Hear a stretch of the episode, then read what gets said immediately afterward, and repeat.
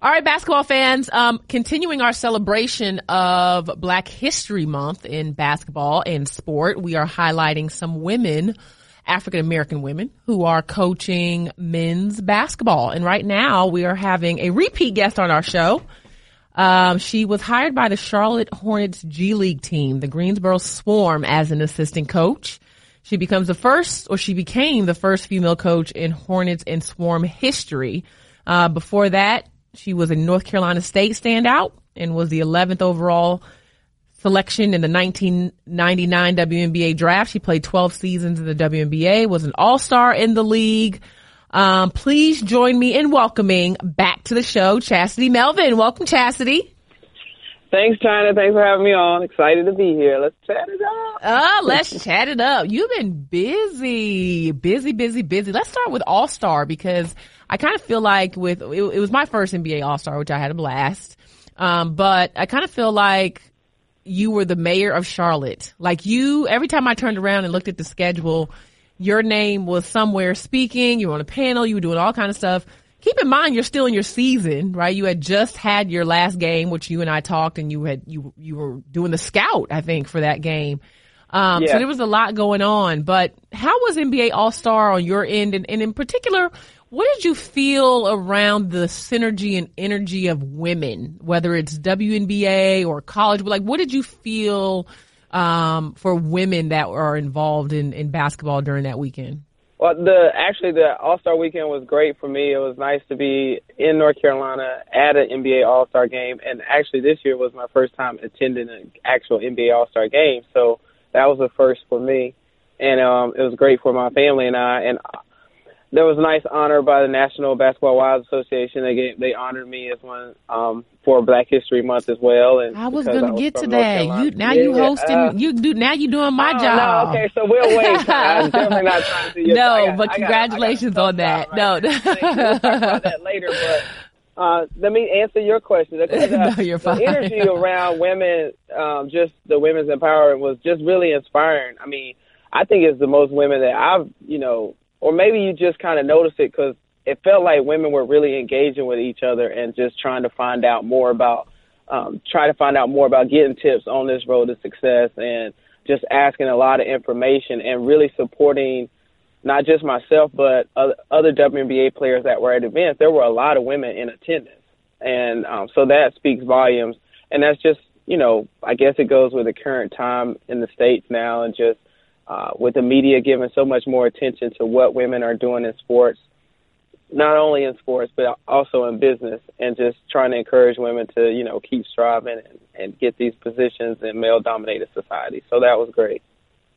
Yeah, I mean, I uh, I'm I'm right there with you, and I asked that question because again, it was my first one, but there were so many first events. It seemed like for women, like I hosted a women in in basketball operations forum for the NBA, which was put on by a, an awesome committee of women that looked at, hey, where are the opportunities in coaching and you know GM positions, and obviously Kelly Krauskopf was there, and so many other women who um, you know, are working on the operations side of, of the NBA, but it just seemed like every time I turned around, there was like some kind of women's event. I was like, this is great because people think of NBA as, oh, it's men's basketball, but because we're a women's basketball podcast, uh, we definitely wanted to touch on that.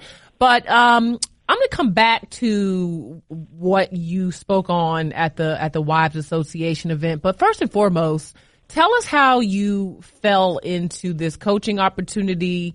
Um, I didn't even realize until you were named assistant coach for the Swarm that you were trying to coach. I think I told you this like a while back, but you know, we just talked to Anisha Curry and she was, you know, just spitting facts on how hard that journey can be when you come from being a high profile player to trying to find that next step in life. So how did you end up, um, eventually with the Swarm?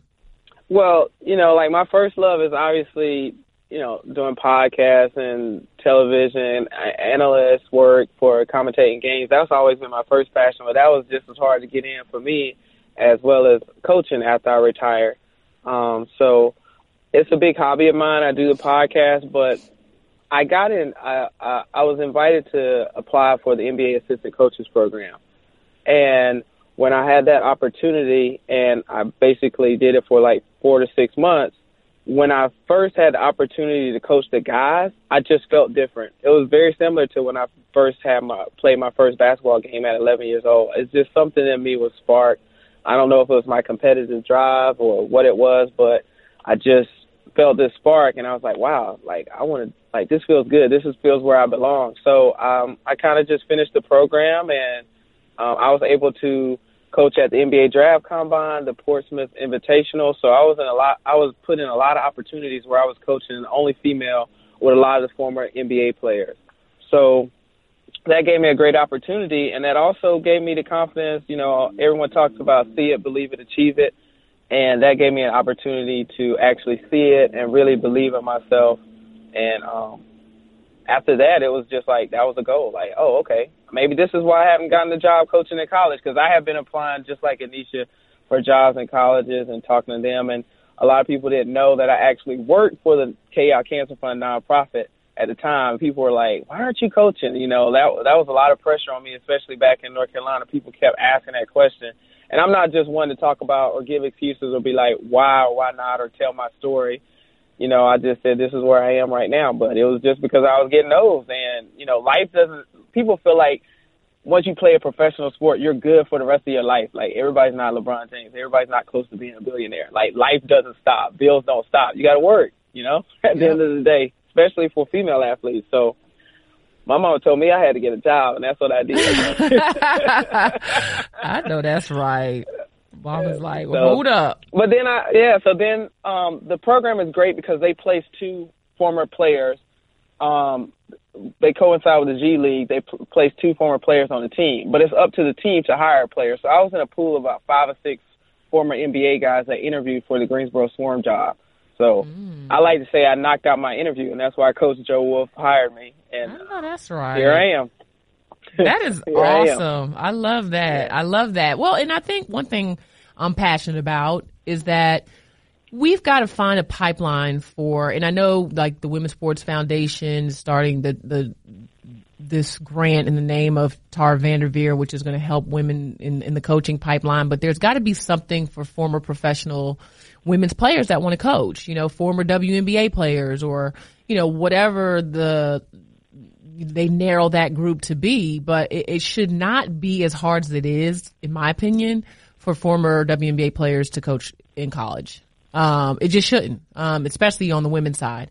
And I understand that the criteria is usually, oh, you got to have this many years of coaching. You got to, but, but basketball should count as experience. And not to say that you don't have to learn compliance and all the other things that come along with it. Like there's a lot more to it, the recruiting and all of that. Yeah, but still, like, your playing should count for something. And, and I think we have to reward the women that have carried the game on the professional side with having a place for them and having a pipeline for them to give back to the game. And, you know, I'm, I'm happy to see people like Tina Thompson getting opportunities. Like, I mean, they're Charlotte Smith, you know, Dawn Staley. Like, I mean, they're, they're some of our best coaches in the game. And so, um, you know, that, that's something that I'm glad you spoke on and that Nisha spoke on. So hopefully we can start to move the needle. So how has it been? How, how have you been received coaching men's professional basketball? Well, first I want to start this off by saying that, um, I love this, this era and this, you know, and movement and women trying to, you know, secure more positions in male dominated societies. And I just want to say like, every woman is not made or built to have a position coaching men or have a position, you know, in business in a male dominated area. Like it's not for everyone. I just want to go ahead and say that for people mm-hmm. out there. mm-hmm. um, well, why do you say that? Why is it not for everyone? I just, I, and, and I'll say this too. It's not, the, it's the same for like men. It's not all men can't coach women. Like mm-hmm. it's just like being being around women and being in like a a, a female dominated arena. It's not. It it won't coincide with some men. Because you're and saying that there's a, a difference. Because there is a difference. Okay. There's a difference, and um, some men can't handle it, and I feel like some men can't handle it being around a lot of women and coaching in that environment. I don't know on the business side too, but I just say like just because we're making these strides, I don't want women to think like it's just so easy. Like there are some things that you will have to sacrifice and some things that you will have to kind of, you know, look over mm-hmm. to to stay in male dominated arenas. And most of it is just like politeness and things like like guys are guys. Like you're working with men, you're coaching men, they're guys. You know, at the end of the day. And I don't try to change guys, but at the same time, some women would be like, "Oh, that was so gross what he just did," and I have to see what's so gross about 25 times a day. You know what I mean? so, so like, some women wouldn't like that, you know, and right. that's why I say that. You know, some women would be like, "Oh, no, I cannot deal with this every day," you know. Yeah. So uh, that's why I say that. But like, the most challenging thing for me is just when to use my voice and when not to use my voice. I think that's been the most challenging uh, with the coaching staff and just being with the men. And it's easy for people to say, "Oh, you should just be dominant. You should be like the guys." But at the same time, in basketball, and I treat this like when I played professional with the women, I think it's the same thing. There's a certain sense of like, you know, there's the guys and there's the team and there's, you know, their space in the locker room and their space when they're doing things on the court and there's just like certain boundaries. And I don't say it just because they're men. I also felt that way when I played as a professional. But then there's a little difference when I'm coaching men and I'm the, I'm the only female. There are some boundaries that I feel like okay, let me just give them that space right there because they're it's kind of like the boys are just being boys. And I'm not saying that in a negative way. I I've never had any problems with being disrespected or um um, anything with like you know sexual connotations or anything like vulgar or anything like that from my group. Um, mm-hmm. I'm just saying in general, just boys being boys, you know. So I think that you know that's challenging. Just when to you know be a part of the group, not be a part of the group, when to use my voice, when not to use my voice. Yeah, and I like what you said about um, when you were in Charlotte. You just talked about how you feel like your voice is received differently Talk a yeah. bit about that, like how that has been being a woman in that situation. You've seen as as an advantage at some times.